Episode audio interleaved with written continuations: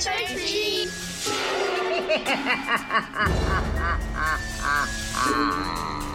Hello, boils and ghouls, creeps and kiddies. It's your old pal, the Crypt Keeper. Tonight's tale of terror comes from the Trick or Treaters podcast. Join them as they journey into the horrifying. You are listening to the Trick or Treaters podcast, part of the Slash and Cast podcast network. Movie reviews, horror news, and all the gory details. Listen if you dare. And hello, everyone, and welcome to episode nine of the Trick or Treaters podcast. I am your host, Kyle, and I'm joined, as always, by my co host, JR. How are you doing today, man? As we're recording on Saturday, November 7th at 11:34 Pacific Time, 1:34 Central Time, it is a wonderful day. It uh, weather's changing where I live. Today we finally got our first bit of rain in my area, which is extremely important because um, there has been some bad wildfires in the last three or four months. Um, I think finally they're starting to get containment over it, and they're almost all gone. But uh, also, where I live is a very agriculture community, and if we have a dry season, that is extremely bad for the economy and the farmers in our area. So, um, and plus, I love this type of weather. It's pretty good day today. Uh, also, if you're a AEW fan, tonight we have uh, the pay per view full gear to look forward to. I'm pretty excited about that. And then after that, I'll be going on our friends Scream Queens uh, podcast to rank the Friday 13th movies. So I'm, I'm pretty excited about that. It, it sounds like it's going to be a fun night. Yeah, you know one of the things um, I was thinking about Friday 13th because obviously this episode we're doing is is on Friday the 13th. I guess, and this is just my personal preference. That Friday the 13th, I feel like got better Yeah. as each sequel occurred. Or I shouldn't say better. I would say I found them more enjoyable because you know I think enjoyable is is a better Yeah. as an opinion is better thing to say than say better. And that's very weird though because I think when you look at movie sequels, especially in the horror genre, that sequels get better or become more enjoyable. I mean, we one of the things when I was with the Scream Queens, um, when we did the Halloween ranking, you know, I enjoyed, I love the first Halloween, you know, 1978. The second one was good, not as good as the first one. Um, obviously, to me, the third one doesn't exist in my realm.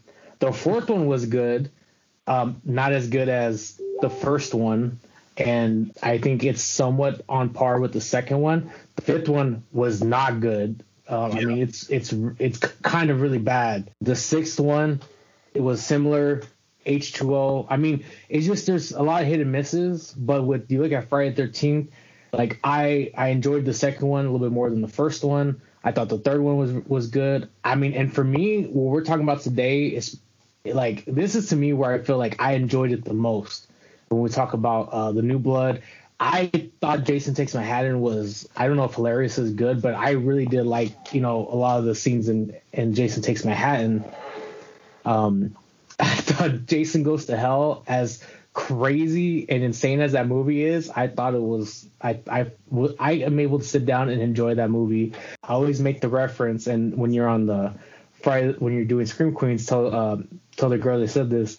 I always laugh in the scene of Jason Goes to Hell when, when the coroner eats the heart, because I always say like it's no big deal. I've eaten heart before because the way I grew up in our you know in my family, you know we we raise livestock. We've raised goats, you know, sheep, pigs, rabbits. There's been a few times, uh, like this was before when I was born, but my parents, they were gifted a calf for their wedding, and that's what was used for the food for their wedding. You know, my my parents, both of them grew up extremely poor, and that's what that's what you did was you grew your own crops and you raised your own livestock because that was that's the food for the family, especially when it came to meat.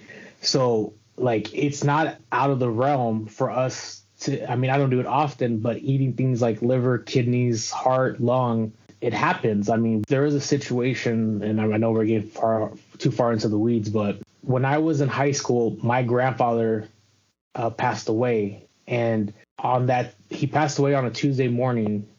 That day, one of our cousins got over uh, a goat and we had to, you know, we we had to slaughter it because as we were doing, you know, after the funeral, we essentially have a a reception and and we had to feed everybody, and that's what we fed everybody. And I was a part, you know, in my sense of mourning. One of the things I had to do was I had to be there to help, you know, with the slaughtering of the goat. And there was a situation where um, there's for those of you who've never, you know, and I, I it's not something that I, I don't know if it's I'm not proud about it, but it's again it's stuff that it's part of our culture and our family. There's a way to you know humanely kill an animal, especially something like a goat, and it, you literally you take a, a sharp sharp knife, you puncture through the aorta, and they bleed to death very quickly. What you don't do is what you see in horror movies and that you slit a throat because that is a very horrible way to you don't that's not a humane way to kill an animal. And um well unfortunately one of the cousins didn't know what he was doing and he slit the goat's throat and it was slowly bleeding and they thought it was a good idea. Well like well let's you know let's help by pushing on the stomach. When they did that i was collecting the blood of the goat and the goat the gloat's blood from the neck sprayed out and literally covered my entire face like I was in the fucking descent. Oh, like oh wow.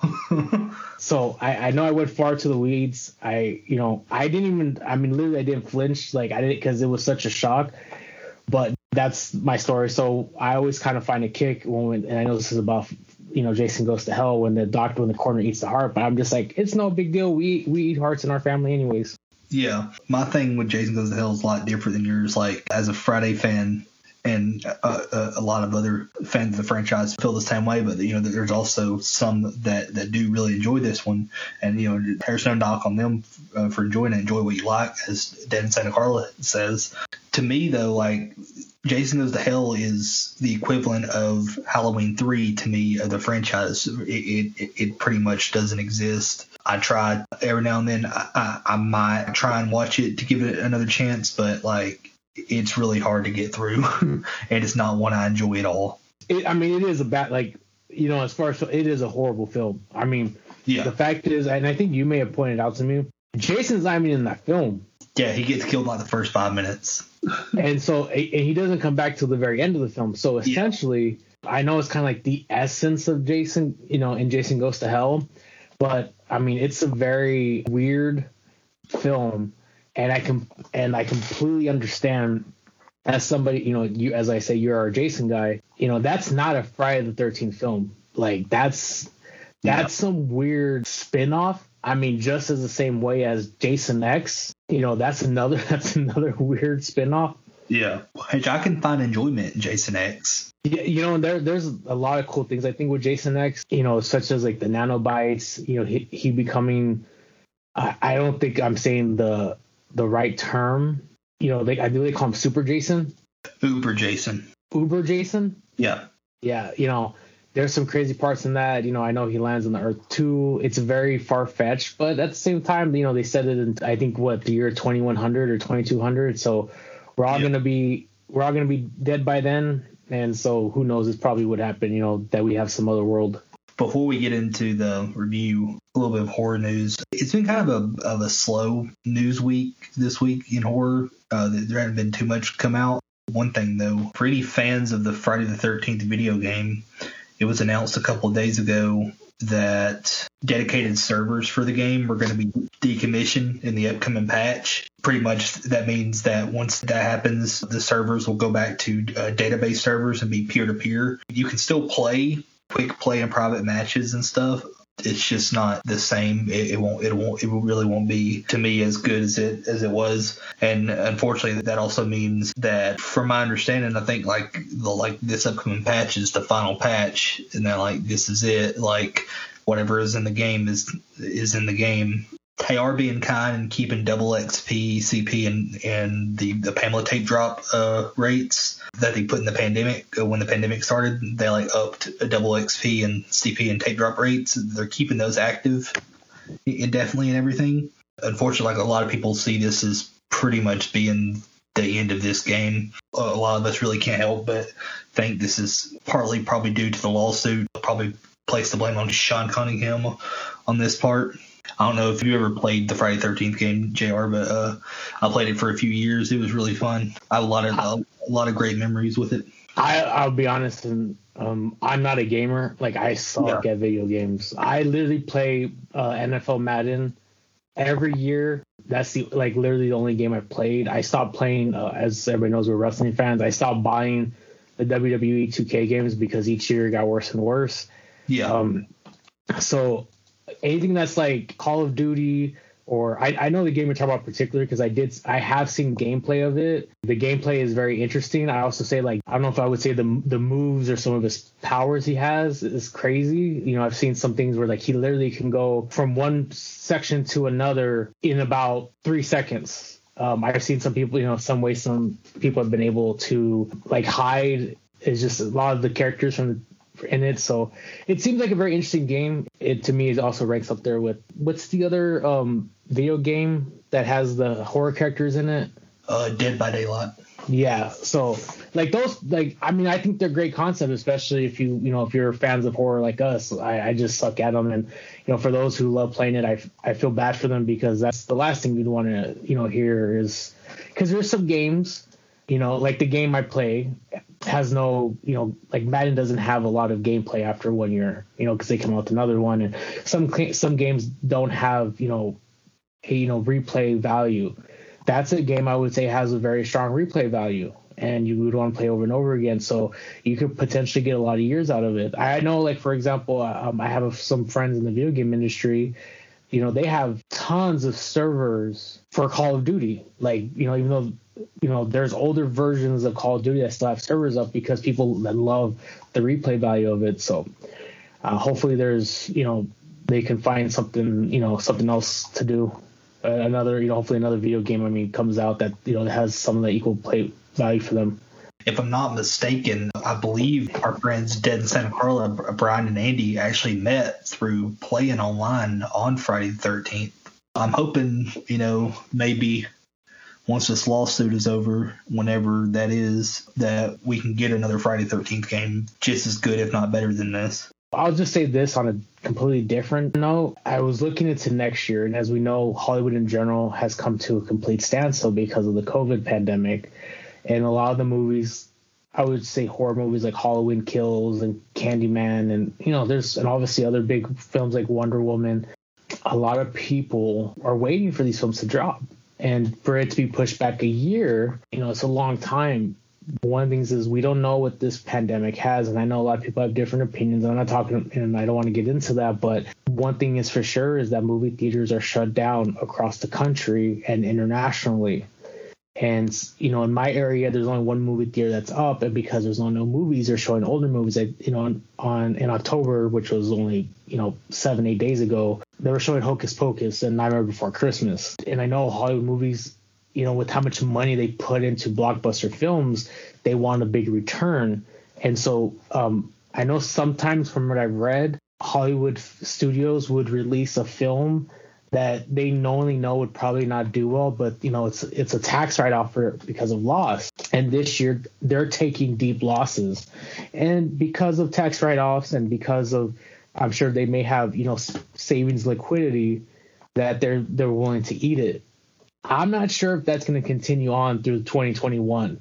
And I think maybe you know once we get to 2021, if it's February March and movie theaters are still not open, they may start releasing a lot of these films or start planning to release these films on on demand services. And especially if you see what uh, Disney Plus did with Mulan, I think it's potentially a viable thing. Now, does that suck? Absolutely, it sucks for a lot of people who enjoy movie theaters. I know you and I have talked about it. CC has talked about, you know, my opinions on movie theaters and people, movie people not have movie etiquette. But I'm not normal. I'm in the minority, and most people don't think like me. And please don't think like me because I'm not normal, as I just said. Um, but you know, it is.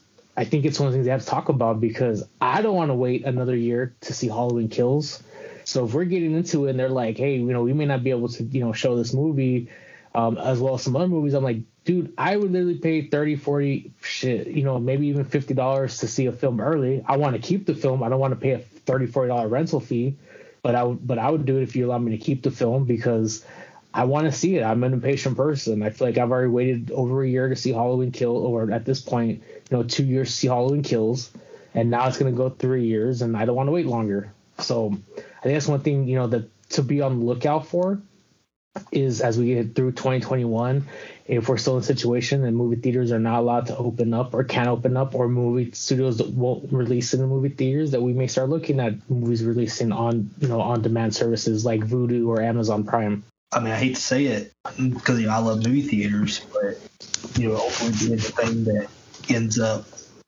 becoming the alternative to, to movie theaters for a lot of people. I don't know if it's fun to speculate this issue because of you know we all we all love movies, you know it, whether it's horror or or action or comedy. One of the things that people saw in the previous recession in 2008 was while tickets and sales for amusement parks like Disneyland, Disney World, amusement parks like Six Flags, you know, they saw, you know, less people attending um, those places because obviously if we're in recession, people don't have money, you know, they can't afford to go to places like that. But movie uh, people attending movie theaters and ticket sales movie theaters were up, and that's because obviously it's a lot cheaper than going to Disneyland. But people find an escape in movie theaters in movies for two you know whether it's a 90 minute movie or a three hour movie. And for that period of time they're able to escape their problems that they deal with in the world whether it be you know illness whether it was a recession whether it be you know problems at home you know and that's one of the things for me like I love entertainment, especially movies, because if you can make me cry, if you can make me laugh, if you can make me excited, I forget about any issues I was going through, especially when I was in college. If you like, I remember, you know, I remember celebrating, you know, the ending of a of a semester of a quarter that I, uh, when I was on the quarter system to go see American Gangster, and it was just like I was like, it, to me that was like a great thing. I remember in the middle of, of my first sem- my first uh, term in college they did a special showing of the original Halloween in the movie theater. And for that period of time that I was in that movie theater for you know for the length of the, the movie, I forgot about assignments. I forgot about you know having to do homework, and I forgot about you know issues going on because I was a broke college student. But you know for that period of time, I was excited to see this movie, and uh, you know I I don't want to see anything bad happen to entertainment because it's it is a positive outlet for all of us. I remember in, in, college, in between classes, there was one semester where I had like three hour ish block from between my morning class and my afternoon class. I didn't, I didn't have work that day, so I had nothing to do. So I remember just one day I just decided to go see a matinee at the at the movie theater, and I just enjoyed it, and I ended up making it my like a weekly thing. I would try and go see a movie. Kind of always has been something that I've always really enjoyed doing. Hopefully, once all this is over, if movie theaters, you know, are still around, which I'm hoping that you know that they will be, I really can't wait to go back to a movie theater. Exactly. Let's go ahead and get into the uh, meat and bones of the episode. We are talking about one of my favorite movies and my favorite movie in the Friday the 13th franchise, Friday the 13th Part 7, The New Blood, which some people call it Jason versus Carrie. It's funny too because like uh, originally this was supposed to be a crossover with Freddy. That they were in negotiations with New Line to do the crossover film because everybody's been wanting, you know, Jason versus Freddy forever, and they were finally going to do it, but negotiations fell through. So then they ended up just doing this instead one of the original scripts for this, it wasn't Jason versus Carrie. Uh, there was actually a, a, script where it kind of took like inspiration from Jaws, uh, where they wanted it to be about uh, land developers building condos uh, on Crystal Lake to sell, but then they're also covering up Jason's murders to try and make a profit. That'd be an interesting concept to see.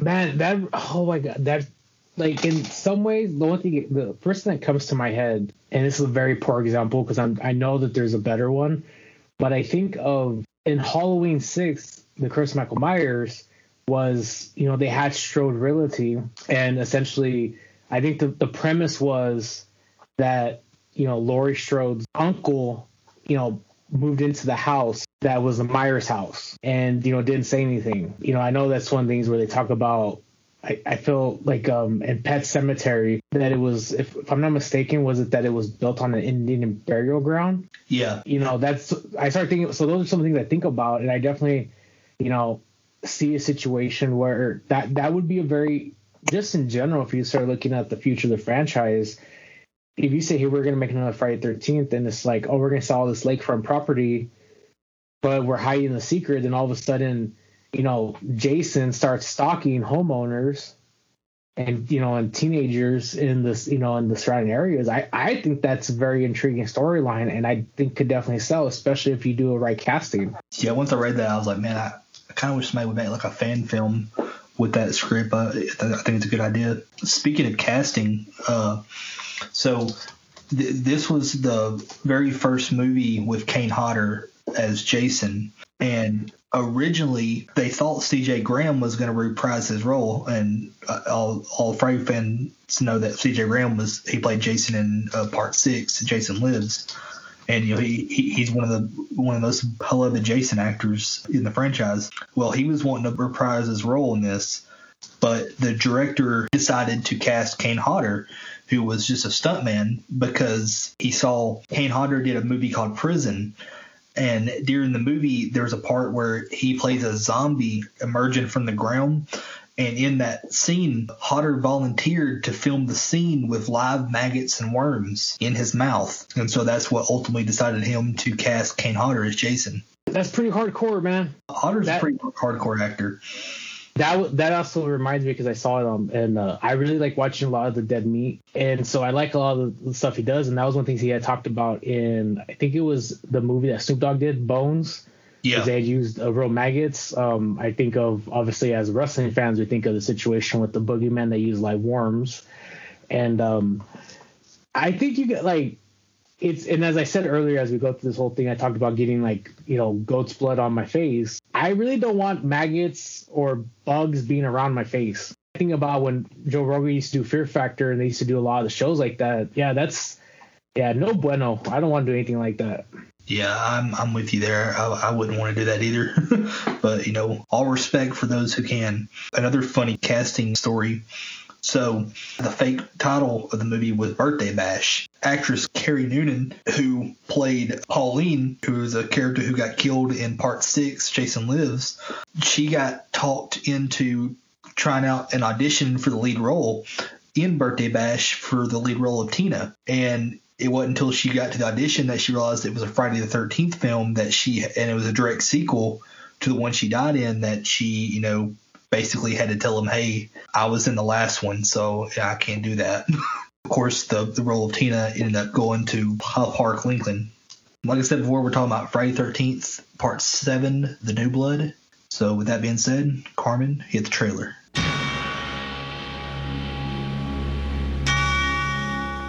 This is the one you've been waiting for. What's happening to me? Your psychokineses and these delusions are. No, you're not listening to me! The one you've been asking for. Hey, Tina. Isn't this the way they wear their jackets back in the mental hospital? Concentrate. Concentrate, Tina! The one you've been dying for. You people give me the creeps. Okay, you big hunk of a man, come and get me! Jason is back.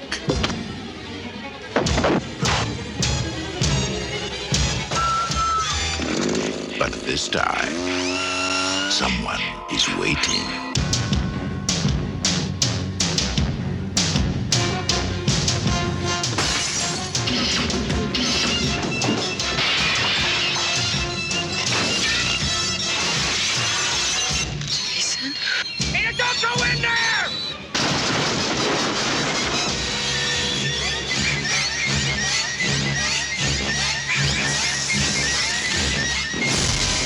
The 13th, Part 7, The New Blood. Opening Friday, May 13th, the deadliest day of the year. There goes the neighborhood. All right. This movie was directed by John Carl Buechler. It was released on May 13th, 1988 by Paramount Pictures. It was distributed by them.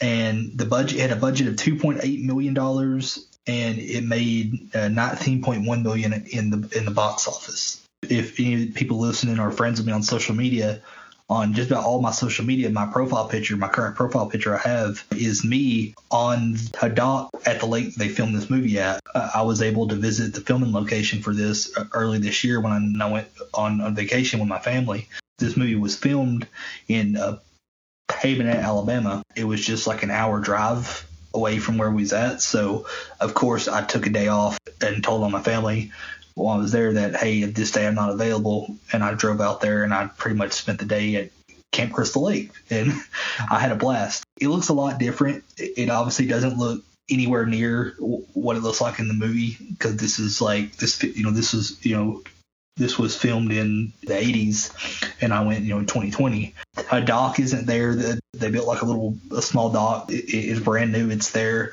but uh like of course none of, none of the cabins are there. Most of them was just made for the movie. Uh the cabin that's blown up at the end of the movie was actually really blown up. Like they really did blow up a cabin during this movie. It wasn't like any kind of special effects. Where the, the dock is there is a tree that's still standing there where Jason does kill somebody near. And so like I saw that and I instantly looked at the video and I was like, yeah, that's the tree. And I'm just over there like, you know, all excited. And it was funny because like there was people there at the dock, obviously, and they were in boats. And, you know, most of these people, I don't think they even know that this movie was filmed in because like there's, unless you, you know that it's there, you, you wouldn't know it because there's no signs. Hardly anything looks the same and uh, it's like you know, they're all just sitting there having a day on the lake, and I'm out here, you know, taking pictures and sticking my hand in the water and just all smiles and giggles over being at the filming location for my favorite my, my favorite Friday movie.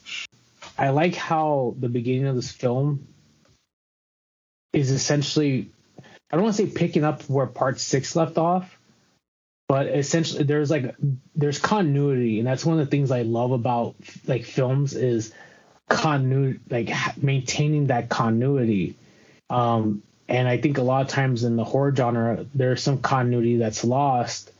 And i really i really dig how this film began uh, with tina. Yeah and like what jr is talking about is at the beginning of the movie they they show footage from like part two, part three, uh, part four, and then part six, and like they're showing the events of it. And what's interesting is that during this, them showing the footage of all these past of all these uh, past films, it's actually narrated by the same actor who played Crazy Ralph. So I thought that was pretty awesome how they got him to do that part. This is actually the final movie uh, in the franchise that actually that shows like past footage from the other movies. Real quick, if we just take a quick step back to part six, at the end of part six, Tommy gets into a boat um, inside the lake and he has a boulder and he literally basically ties a boulder with a chain, a chain attached to a boulder, and he ties it around Jason's neck and he throws it into the you know the bottom of Camp Crystal Lake and that's where Jason essentially that's how it, it's over at the end of part six. And when we begin part seven and we see Jason, that's exactly where he's at. And I think it's like continuity errors, even though like it does have continuity, but it makes but it doesn't make any sense. Is when you look at, for example, one of my favorite, you know, obviously Michael Myers in H2O, we see like you know Michael get his head cut off, and then we go to Resurrection, and it's like okay, well, what happened? Well, this is what happened. Like, you know, he switched bodies and this and that, and it's just like it doesn't make sense. Like, there's no time. Like, there's there's no time to work out. And when we see with parts in Friday Thirteenth, like Jason is still at the bottom of the ocean, and obviously, like you know, we're getting to in this film was we talk about you know um, telekinesis or telekinetic powers. Tina, you know, basically frees Jason who's still at the bottom of the ocean, or bottom of Crystal Lake, excuse me. I just thought that that's like a really cool thing, and you and you see that as we go kind of from film to film, in in in the in the in Friday Thirteenth films. Speaking of the continuity of it, whenever Jason finally does appear in this movie, he does have like a lot of like battle scars. I like that they added that that in there as well. So, so let me ask you that question real quick though. So like obviously we know Friday the Thirteenth Part One is that supposedly Jason drowns and his mom, if I'm not mistaken, Pamela Pamela Voorhees. Yeah, Pamela. is the killer part one and then part two starts and you know jason is essentially you know a grown man um, which tells me that he survived you know he didn't drown and he becomes a killer. And you know essentially i think beginning with part six jason is a corpse and it comes back to life but because of a lightning bolt.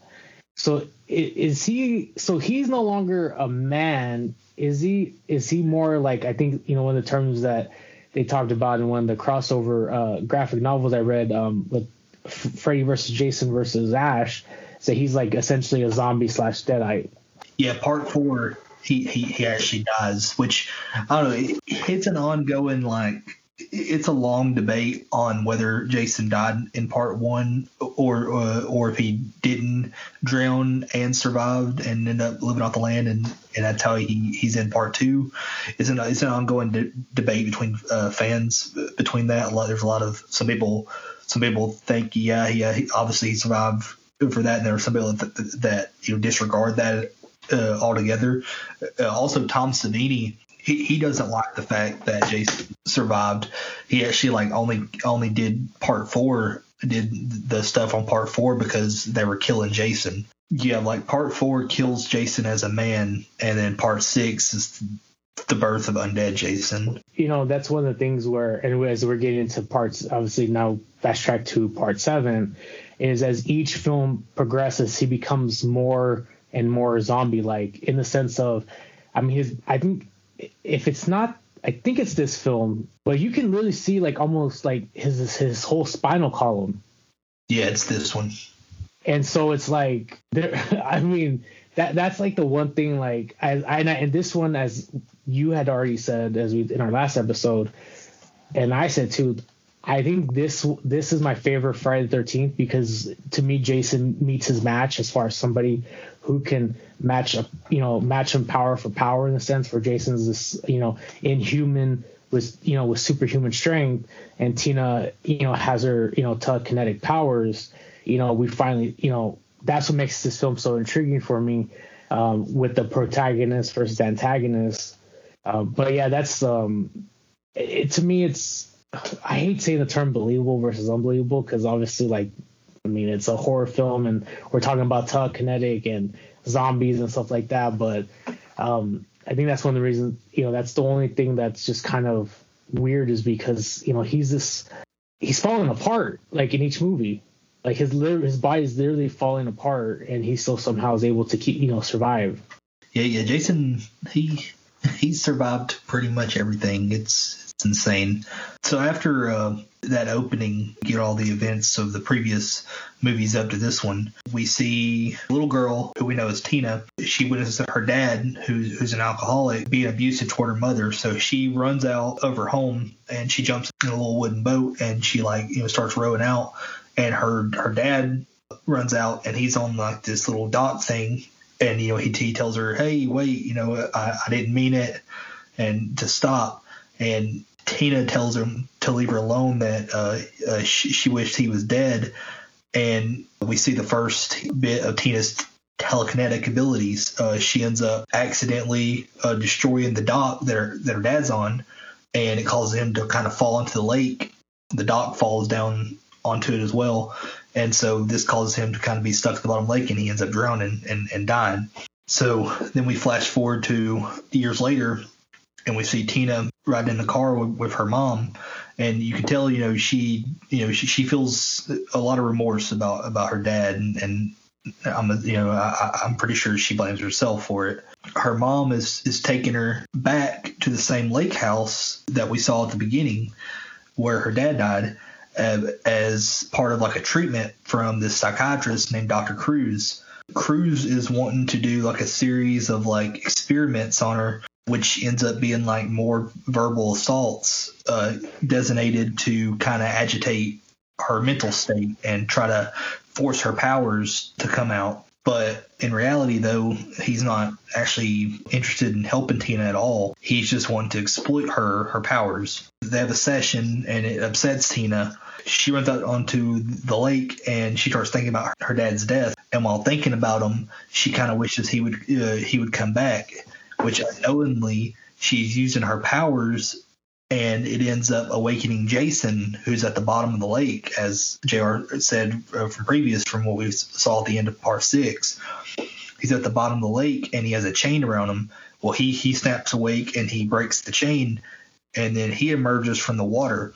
Well, Tina doesn't know what's going on. She don't know. She doesn't know anything about Jason, and she ends up just kind of passing out. I love this scene of Jason coming out of the lake because we see Jason but we see like the back of Jason and you can see his spinal cord and just like you know most of his flesh all ripped up and stuff and you you see like this perfect shot of his spinal cord as he's coming out of the lake. Yeah, I mean, and one of the things is with this, you know, with this scene, we're we're basically starting to get some, you know, a lot of foreshadowing in these first two scenes with, you know, Tina and essentially, I would say, killing her father, and then awakening Jason. Like that, Tina's extremely powerful, and you know i think with the way that this this this particular scene ends is like we're going to see an interesting dynamic between these two characters of jason the antagonist the unstoppable killing machine versus tina our protagonist our our um our final girl who is you know that is going to match him as i mentioned earlier power for power. And it's going to be i think a very interesting uh an interesting ride as we get through this film.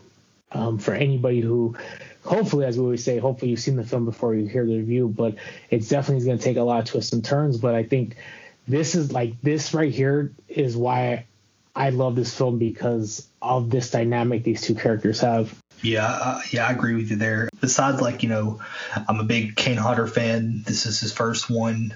Uh, i think a lot of it has to do with tina. Tina's my favorite final girl in the Friday Thirteenth franchise. I think she's severely underrated too, because like a lot of people when they think of Final Girls Friday Thirteenth uh, franchise movies, they think of different of, of different ones, and Tina is often overlooked. But I feel like she's like the best one just because she went toe to toe with Jason Voorhees. So after Tina passes out and everything, we end up seeing that there is a, a party going on at the residence that's like literally like right next door. And it's these group of teens and they're throwing a birthday party for their friend. The group includes pretty much your cliche teenagers in a horror movie, but the, their names are Michael, there's Nick, Russell, Sandra, Ben, Kate, Betty, David, Robin, Maddie, and Melissa.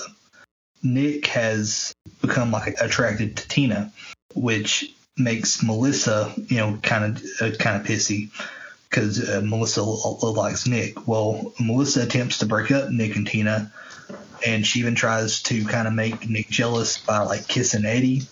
It doesn't really work for her, other than pissing off uh, pissing off Eddie towards her. Tina tells Nick about Jason, and she has a vision of him murdering Michael, when in reality there's actually another couple, uh, Michael and Jane, who are camping in the woods. Jason actually does kill uh, Michael. He like punches him like in the back, like and his, his hand like comes st- straight out of his chest. And then when he falls on the ground, uh, he gets this really cool scene of Jason's hand coming out of his back.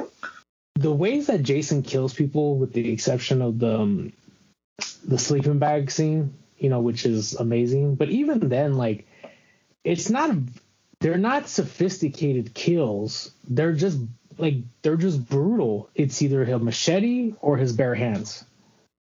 Like it's pretty much it. And but the way that they they, they do the death scenes with this blunt force, you know, blunt force uh, power that Jason has, I think is it's always intriguing on how they do it. Jane stabbed through her um in the neck with a tent spike. Yeah, yeah. And then uh Michael is uh, stabbed in the back with another tent spike. Dan is punched to the back and then his neck's broken. And then we get to the next death. We see her name's Judy, and the I think if I probably speak with everybody on this one, the most iconic kill of the entire Friday the Thirteenth franchise is the slammed against a tree with the sleeping bag. Oh yeah, yeah. This is definitely one of the one of the best kills in the franchise, and if I'm not mistaken, is Kane Hodder's favorite kill as well. Oh, I, I mean, absolutely. I mean, the way that it's done, essentially, after Jason's killed these other people already, that he literally cuts, you know, Judy is essentially scared in the side sleeping bag.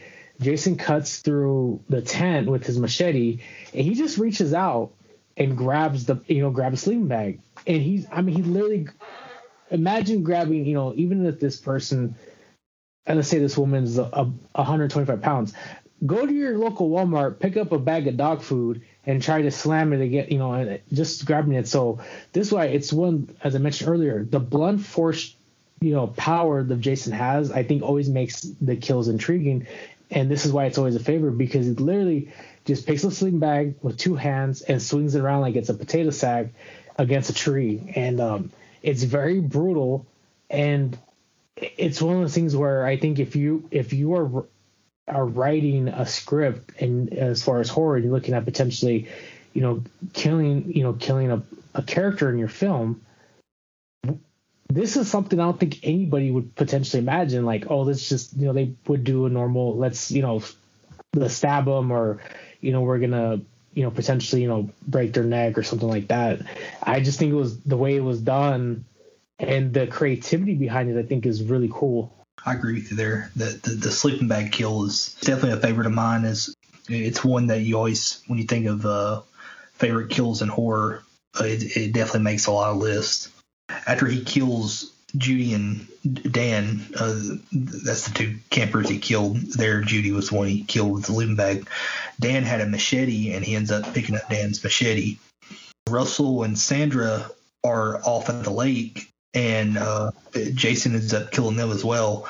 While Sandra's in the water, not really paying attention, uh, Jason hits Russell with a machete, and he does this like really cool like this like upwards thrust at, at his face, and unfortunately, uh, it cuts right before you get to the kill, so you don't get to see like the actual gore of this of this uh, of the kill until you see Sandra look over and see him laying there and then you can you can kind of see it a little bit because uh, this one is, is like one of the most edited Friday Thirteenth movies. Like a lot of the gore was cut out in order to like avoid, avoid like an X rating.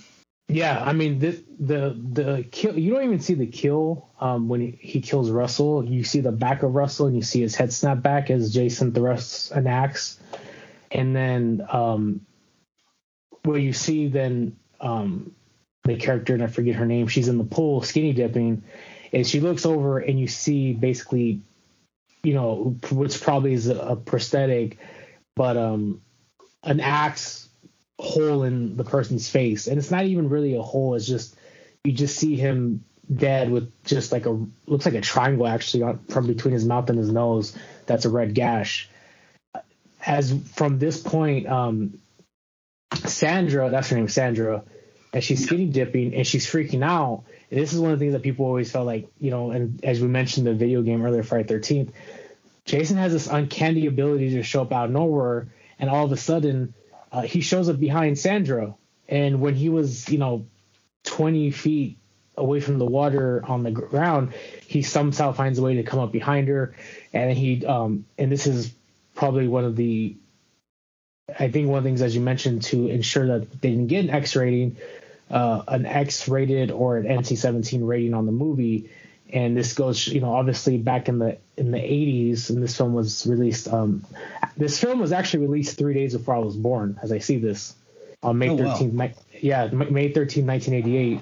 Um, so as this those standards obviously were a lot more conservative back in the 80s as far you know and even before then i mean this movie honestly you could show you probably could show make this same film today and it would be released on sci-fi without any problem because obviously our standards of what we consider you know whether it's uh whether it's graphic violence or nudity or um you know language is a lot more lenient by far today than it was, you know, 32 years ago when this film was released. But you know, he just simply drags her down into the to the lake, and he and she drowns to death, and that's how Sandra dies. Then we see the next character, uh, Maddie. She's actually going. She's looking for Russell and goes out to the woods, and she uh, discovers the body. You know, Maddie was the one. She was kind of like the the quiet, kind of nerdy girl and which happens is she decides to kind of get a makeover because she wants to impress one of the guys, and she ends up discovering the body. Um, and as this is happening, you know, there's a lot of stuff going on between the doctor and Tina's mom and uh, about fighting about Tina's treatment. But she sees everything. She finds Jason. She hides in the barn. And as we mentioned, to in order to, you know, not show so much, you know, graphic violence, um, all you see is essentially Jason um, coming from behind. He punches a wall that she's hiding behind, grabs her, and then through the other side of the wall uh, brings a, I think it's called a scythe. Yeah, a scythe. Which is essentially, um, it, I know they use something, you know, they use a lot of this to in order to trim you know, bales of hay and um, corn and things like that. It's and it's a curve. It's basically a curved knife through her body. Tina ends up discovering her later as she's uh, knelt to a tree. Yeah, and like what I like about this is this shows that you know, like a lot of people think that Jason is just you know this idiot and you know doesn't really have much intelligence, but this says otherwise. It, he, he knew she was there, and he even deliberately like tried to throw her off by making her think that he didn't think he saw her, and and walked out of the barn, and ended up surprising her. And I think that's one of the things with the silent killers, Jason and Michael. They're very deliberate in everything they do. They definitely know how to throw people off and make you think, oh, I've gotten away, or he doesn't see me, and boom, then they get you. After Maddie gets killed, Jason then kills Ben and Melissa, who are in their van making out. And Jason ends up, he crushes Ben, uh, he crushes his face in. It, her name's Kate, not Melissa. Uh, ben and Kate were in the van that they were having relations. That's right. Um, ben goes to, obviously, and this is one of the things as we as we mentioned, like in Scream, the do's and don'ts. Uh, goes to investigate, and Jason comes behind him literally puts a skull like a skull crusher on his head, and you see some blood trickling out of his forehead, but that's pretty much it. But then you know Kate's trying to figure out what was going on from the commotion. She ends up sticking her her head out of the driver's side window. Yeah. And uh, Ben had like a, a, some type of horn, and Jason takes that horn and shoves it through uh, Kate's left eye and kills yeah. her. Um, and then her body is inside of her body is found inside of a tree. Yeah, uh, what's awesome about this is like uh, one of Kane's characteristics when he's playing Jason. He did this thing where like when he went to put the the party horn in her eye, he kind of arched back and like slowly arched his arm back and then pushed it to her eye. And you'll notice like a lot if you pay attention to Kane as Jason, where he'll do these these certain movements that you can tell that it, that just Kane does. After this, the girl Melissa from earlier, she's trying to use Eddie again to, to make uh, Nick jealous. And after finding out he was kind of being used, uh, Eddie leaves the party. And then soon after, David, Eddie, and Robin are all killed by Jason as well. So there's a lot going on at one time in this particular scene. And this is where I feel like the everything's kind of getting expedited. There's essentially, I believe it's David and Robin are in one room having sex yeah. Then Eddie is, I believe, attempting to try to have sex with uh, Melissa. And what happens is David leaves. He's killed in the kitchen as he gets something to drink with a kitchen knife. Eddie's pissed off at Melissa. He goes downstairs. Um, and Jason takes a, a, hatchet to his neck, kills him. And then Robin starts discovering, uh, discovers a dead body. Jason throws her through a window. And then from there, um, Melissa's still alive. Tina is trying to figure out what's going on. We see Tina's mom and the doctor out in the woods. Jason comes up on both of them. Jason has kind of a type of a uh, like a branch trimmer. The doctor, who's such a spineless bastard, puts Tina's mom Amanda in front of Jason, and Jason kills her by impaling her through the back. A lot is happening at once in this film with these deaths. At this point, Nicholas starts discovering bodies as Tina's looking, you know, is looking for her mom. He discovers everything. Melissa ends up discovering things as well with him. As Tina's looking for his mom, looking for her mom, Tina stumbles upon the doctor, and the doctor, you know, essentially is trying to, you know, get her to leave with him. Jason, uh, Tina finds out essentially what happens, leaves him, and Jason stumbles upon the doctor and has one of the craziest looking weed whackers I've ever seen in my life. It's a weed, it's like a monster weed whacker that instead of having, uh, you know, if you're not familiar with, you know, with landscaping equipment, a weed whacker is essentially is a cylinder that has a a very thick plastic string that is it literally looks like a very hard plastic fishing wire that's used to trim weeds in this term weed whacker. This weed whacker looks like it has a giant circular saw attached to the bottom of it, and he uses a circular saw to kill the doctor. Yeah, this is one of the deaths also that I kind of complain about. Like he, he has like this like you know circular saw like weed whacker thing, and all he does is just kind of point it at his at his like stomach and it you know and and that's how he kills him. You know, this is a death that you would expect to be really gruesome or like a lot more bloodier, and you don't get that. Yeah, and again, I think this is with a lot of the films that started in the 80s, the horror film genre. I think a lot of it was they wanted to be as creative as possible. It's just, man, the, the ratings, because everybody knew if you got that NC-17 rating, it was it was basically a death sentence. You weren't going to make money in the movie theaters. And it's it's kind of crazy when you say that because if you really think about it, the difference between a rated R film and NC-17 film is that NC-17 you're not allowed to have children. But you can still in a rated R film, the eight, the minimum age requirement is 17. But if you if you're an adult, you can take a child into the film with you. With as NC-17, children are not allowed. Who brings their child to see one of these crazy violent horror films? I would say, I, and I and I preface that by saying, back in the 80s or 90s, I think as we got to 2000s, I think our um, I don't want to say standards because that sounds bad. I think what we allow our children to see because it's um, is I think we were more lenient. I mean, I was I'm trying to do the math in my head. I believe I was 15 the first time I saw a rated R film, which was Freddy versus Jason, by myself. You know, I I think the statute of limitation of anything happening to me is already well past. But I snuck into the movie theater. I had my mom buy me a ticket. and I went by myself. But I mean, in the in the 80s, I just don't I don't see how that was such a big issue because I don't think mom and dad going on date night is going to take Junior with them to see Friday the 13th Part 7. I think they could have done a little bit more, but again, the standards were so conservative back in those days. I mean, you also got to remember around this time, and I'm, I may be off maybe a year or two. This was when like Ice T was releasing very graphic music, and NWA was releasing very you know explicit content that was I mean, that was getting crapped on by, you know, Congress and the Senate for being, you know, far too explicit music and they didn't want to they didn't want their children to be exposed to, to that type of music. So you can imagine that they don't want them listening to music that they you wouldn't want, you know, kids to to see a film like this. And at this point, Tina Tina is now she's starting, as I mentioned earlier, she that you know Tina finding uh, the body earlier. Now she's starting to find all the bodies, and she finally comes into contact with Jason. This is what we've been waiting for.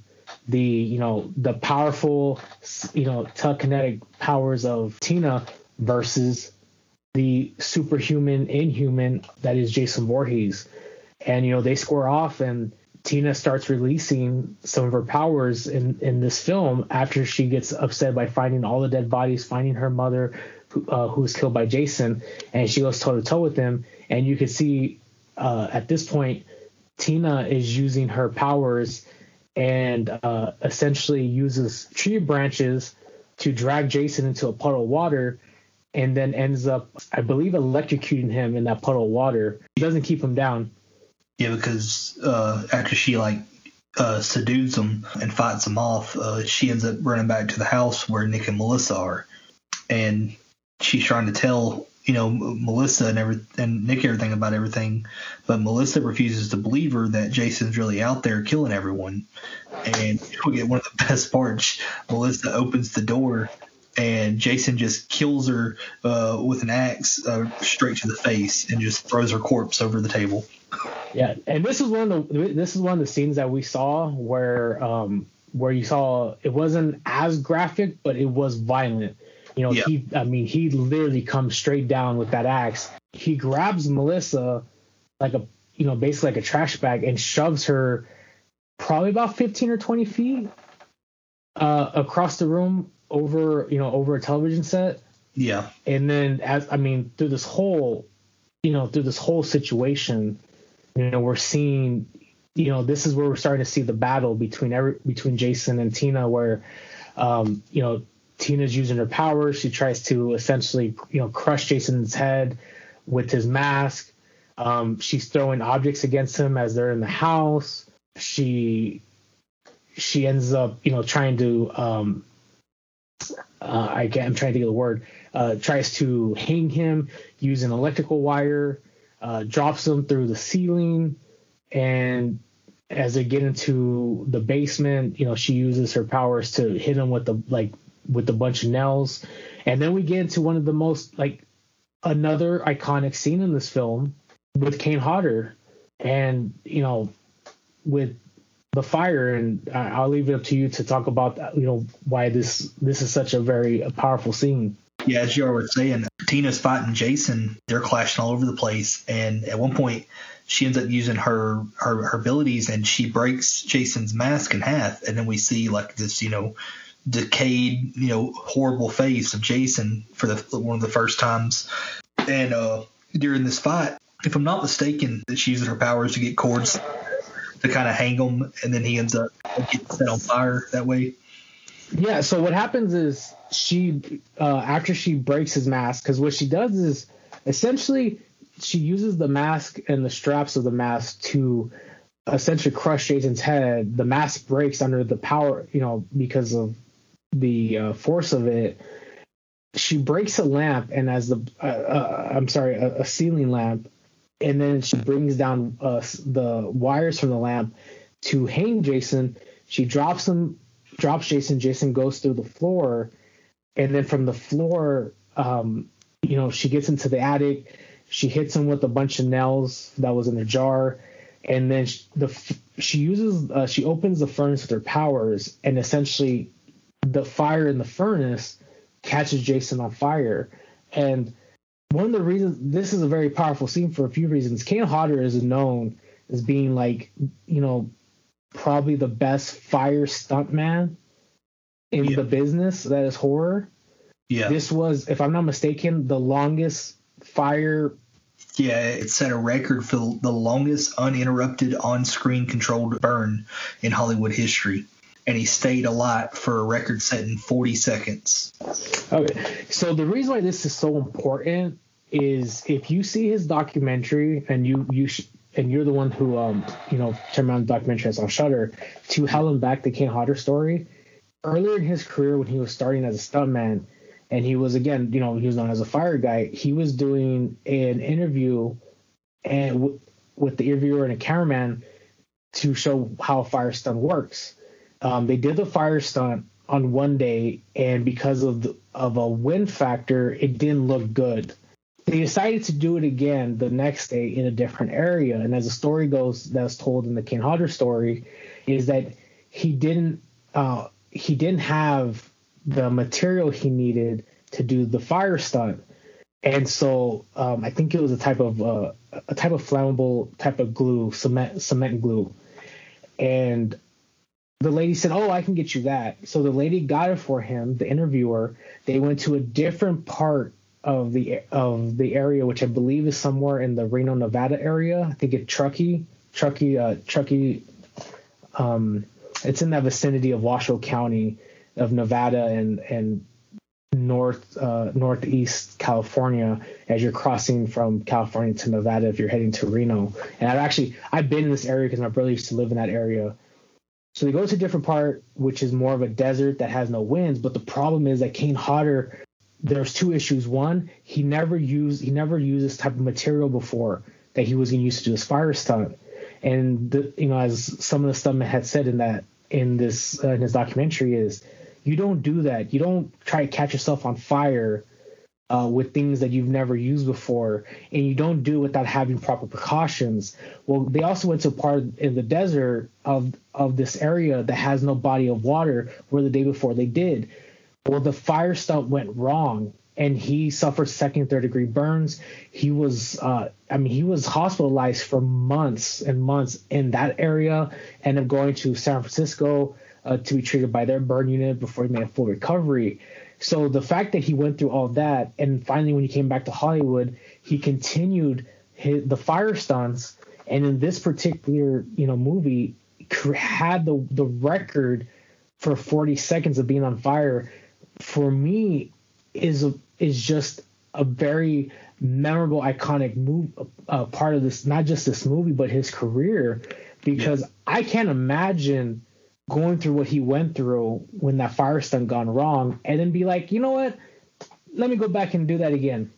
Yeah, I agree. Like this really powerful film, they could have easily have gotten somebody else to to do this, but he chose to do this.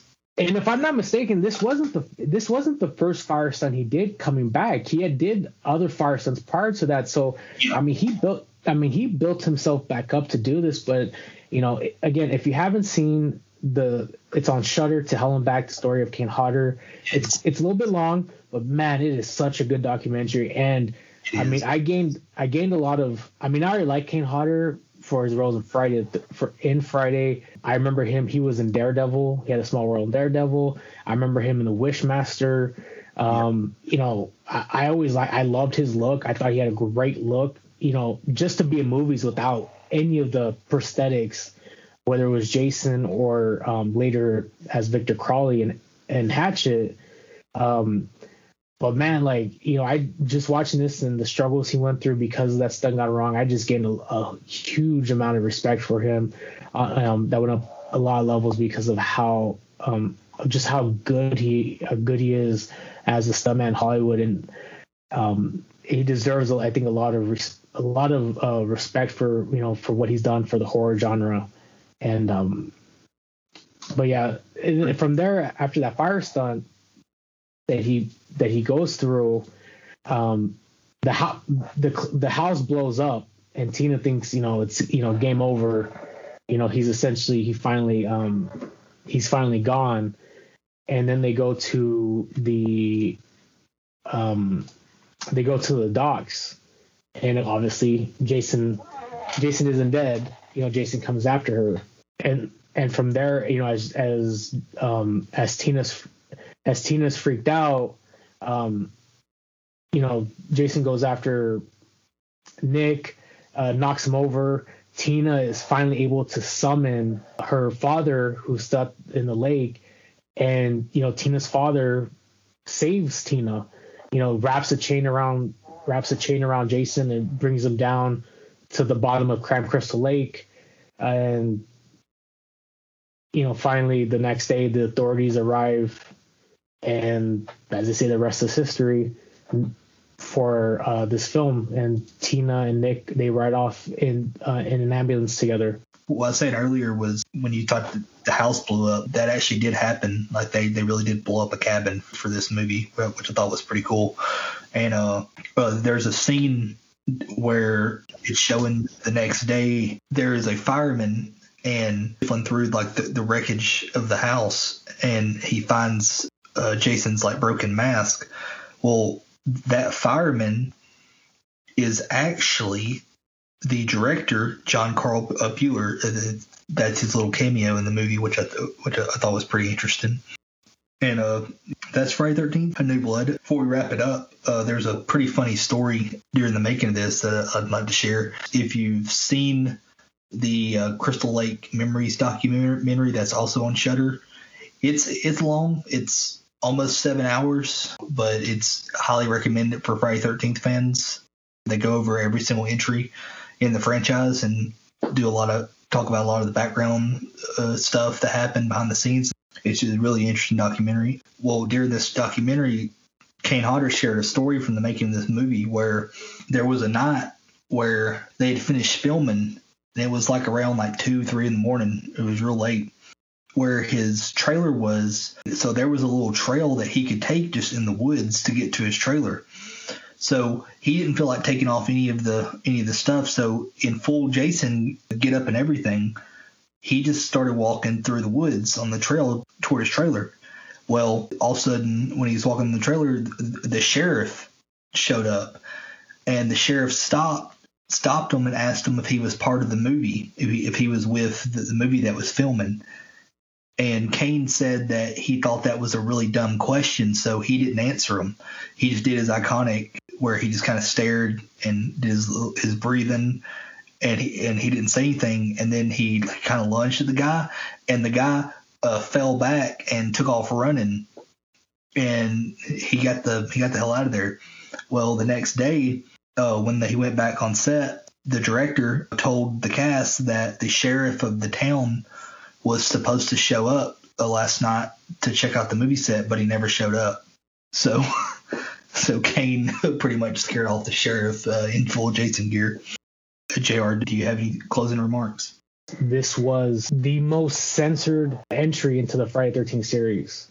I mean, they tried so hard, and I think they did a very good job. You know, doing everything they can to make this film I would say as potential, you know, with the kills and the storyline, um, you know, keep it to uh, you know what they need to do to make it intriguing, and um, you know, make the make the film good while also toning down the violence. And I think you know the way they did things with the editing um, is just there are tricks to I think for in certain ways to keep to keep that as I mentioned like that brute you know brute force of Jason.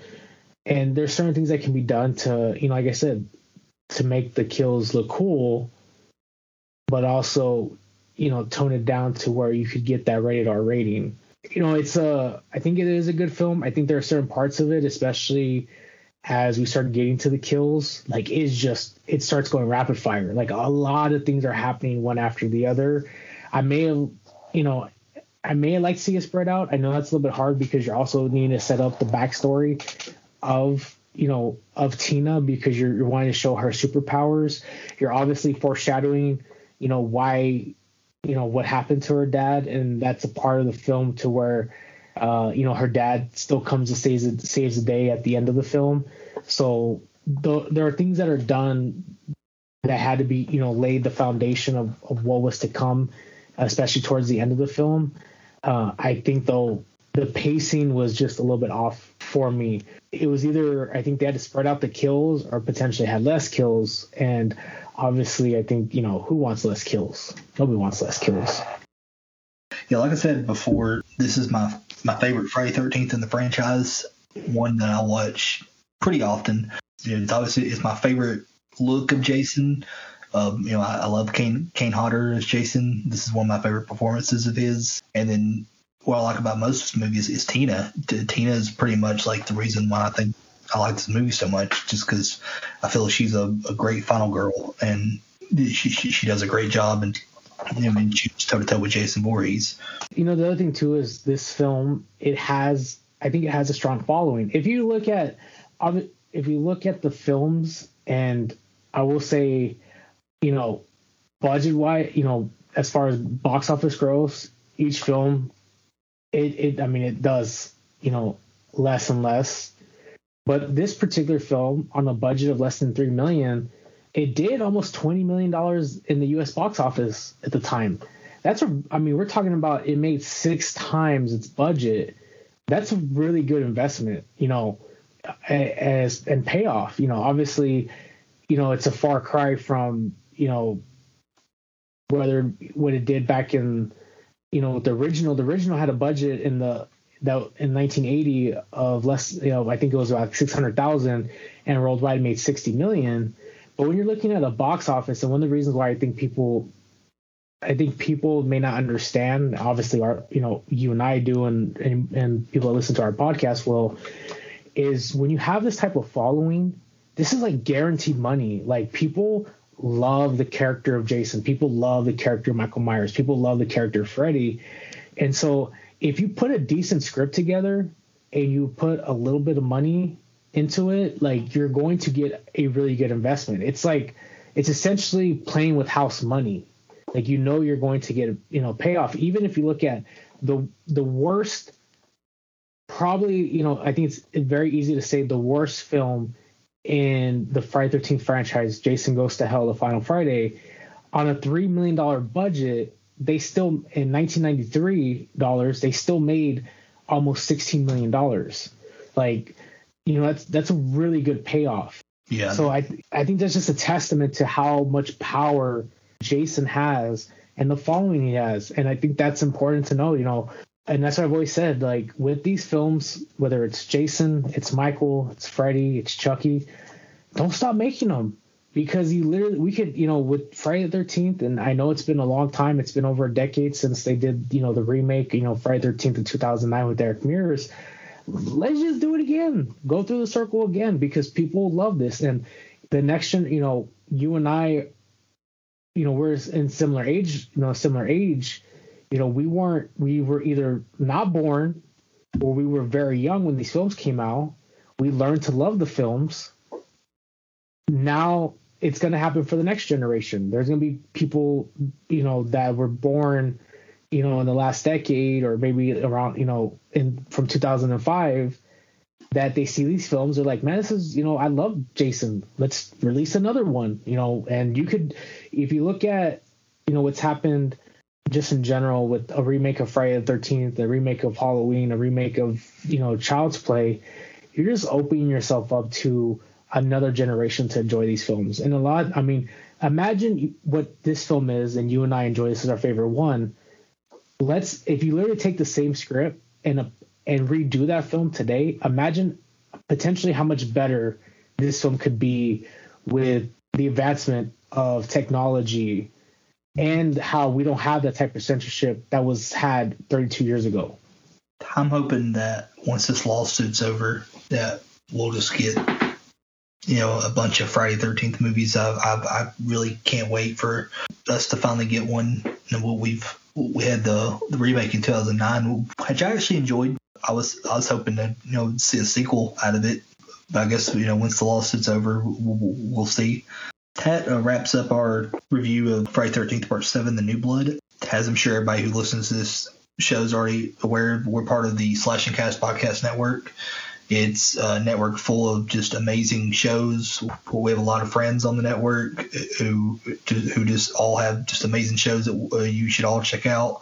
Follow the uh, network on Twitter at SNC Network, and you can follow us at Trick or Treat Pod on Twitter.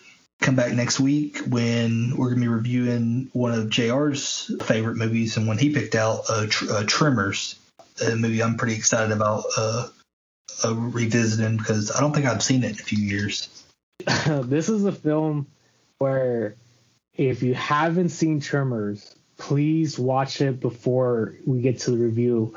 It was released um, it, it, over this year. Um, it has it's been 30 years. It was released in January 1990. It stars Kevin Bacon as Val, as Valentine, uh, Valentine McKee, Fred Ward as Earl Bassett, Finn Carter as Rhonda LeBeck. Uh, the star of the entire franchise of Tremors, Michael Gross as Burt Gummer, also has Reba McEntire as his wife, uh, Heather Gummer. It's this is like a it's a slapstick, uh, you know, com- horror comedy. Like, and I don't even I don't even like calling it horror because to me, like, it's not a horror film. It's more of like a science fiction comedy. You know, because we're talking about um, you know giant worms that live under the ground. It, there's a lot of things that happen in this film that's just complete crazy. This film was heavily censored as well, not for violence or um, or gore, but because of um, foul language. They had to um, they had to release it. They had to cut it down because they didn't want this film to be rated R. They wanted to be PG thirteen. Um, and just if when you see this film, there are certain parts, and I, you know, and I don't like cursing when I don't have to, but there's certain parts where you where you think you're to hear the words motherfucker, and you don't. You hear something else, and I don't want to say what it is. I want you to hear it for yourself as it comes naturally. It's just comedy. I think Kevin Bacon, Fred Ward, uh, Michael Gross, they do such a great job in, in this film that makes it to me have amazing replay value. It didn't do good in the box office. So I'll just you know put it that like Um, it's because it's a it's a goofball film. I think if anything, I mean when this film came out, I was I wasn't even two years old yet. I had to end up watching this film in the mid '90s to late '90s with my brother. I do think it got, you know, I think it, it, gained a huge cult following though, and and obviously it's proof because there's been, you know, I think seven sequels that came from it. But I mean, this this movie got a huge replay because of video purchases and rentals and television films uh, and, and, television um, replay, and I think that's what gained it the cult following to where they ended up releasing, um, you know, Tremors 2, but especially, you know, all the sequels that came after that, because I think Tremor 2 was the only one that was released in the movie theater. I think everything after that was released direct to, to DVD. And, you know, and one day, uh, Kyle, we're going to, we really need to have a talk about not horror, but we need to get all of our friends together to talk about how movies and the way movies are uh, released and how it's changed over the time and how, you know, movies that were game cult followings potentially are not having that anymore. Like you know, looking at this film, and I would say the same thing. You know, with some of the like another one, and again, I go off way to the way way too far into the weeds. I go off topic. A movie that I watched growing up as a kid was Willy Wonka. Willy Wonka did not do good in the box office. It it it did really bad. But back in the 80s, it got huge replay value on television and rental, and it got it gained a, a cult following that made it a popular film. Another movie that I can think off off top of my head is like The Big Lebowski. Tremors is one of these films. Now that we don't have video stores like Blockbuster or My Neighborhood was Warehouse movies, um, man, is like is cult films even a, a thing anymore? Like I think that's something that'd be interesting for all you know, you and I and the girls at Scream Queens and our and uh Dead in Santa Carla and some of our friends the Slashing Cast could, you know, have some talk about cult films and, you know, is that even a thing anymore because of, you know, the loss of movie theaters. I know we have I know we have um Redbox, but that's not the same as movie theaters. Redbox only carries, you know, so many films, and a lot of it they only carry big films like that are released, like whether it's Toy Story or Wonder Woman. You know, you probably wouldn't have films like Tremors that were released in Redbox, or at least not, at least not widespread, you know, release like films did in movie theaters because, uh, excuse me, in movie rental stores because every rental store was given at least one film because you had unlimited shelf space. Whereas in Redbox machines, you only have so much shelf space, and you're probably only going to carry in your machine for a period of time what you think is going to have is going to attract customers. I mean, on a as and I'll finish it with this thing. If you look at what you and I love wrestling, wrestling had videotapes in movie rental places eight to ten years. You can go back. I remember in 2002 renting WCW Halloween Havoc from 1991. It had been in the movie. It had been on the shelves for a decade. Like you know, that's how long the shelf life some some movies had in movie rental places that you don't see anymore. That's an interesting thing for us all to get together and talk about. Now that you bring that up, like I I don't really know if there really is what you could consider cult films anymore. That's interesting. We'll have to talk about that sometime. As we wrap this up, uh, I hate to do it because I always give movies perfect scores, but uh, I give this I give it four and a half hockey mask out of five. You know what? I'm I'm going to give it three and a half. Okay. And the the reason I this film I think and we'll have this discussion another day because we've already took up too much of our listeners' times, but I give it because of replay value and being enjoyable. And I think there's you know that's one of the things is uh, that I learned from one of one of our friends with the Russell Joy. Um, um, shout out to my you know my good boy Floyd Johnson. Is that there is instead of looking at things as is this movie great or is this thing great is is it enjoyable and i there is a lot of things in this film that i enjoy um I don't think it's necessarily a good film. I think it has a lot of great things about it. Um, as such as some of the kills. I love the dynamic of Tina versus Jason, like a lot. Like that's why this film is my favorite Friday the Thirteenth film. Um, and so I think that's the reason why, like, I wanted to give it a favorable score because I enjoyed it a lot. And you know, it's it's tough for me to put it up there with you know some of the other ones we gave fives to or four and a halfs to, like Scream or or Halloween because to me those are great films. You know, everything about those films are great. This one though I did enjoy, and I think if you if you put on this film and you take it for what it is, you will find enjoyment out of it. Especially as we're as when this drops, it's going to re- drop on Friday the 13th, which is a perfect time to watch every Friday the 13th film. Yeah, I couldn't agree more. Yeah, I, definitely see what you're saying by like it's you know the, the, there's a lot of things you really like, but there's also some things that really aren't that great. But for me, don't know, it, it's it's my favorite. And uh, as much as I'd like to give it a perfect score, I, I just can't because you know there is still some some issues with it here and there. Once again, uh, thank everyone for uh, joining us on this one, and tune in next week. We talk about Tremors. Just some last minute plugs. Uh, as we said before, we're on the Slashcast Podcast Network. Make sure you check out all the other shows. They're just wonderful people. And also, we want to just give a special thanks and shout out to our editor, uh, Carmen Childers, who edits all of our podcast episodes and makes us just sound wonderful. He does an amazing job, and I'm just uh, so grateful for everything everything he does for us. Uh, check him out at uh, CarmenChildersAVTech.com or on Twitter at Carmen M. Childers. Let's wrap this up. We hope everyone has a good day. Check out all those other shows. Uh, have a good day. Stay safe out there and stay creepy. And with that, we must bid you adieu. Goodbye and good night. Bang.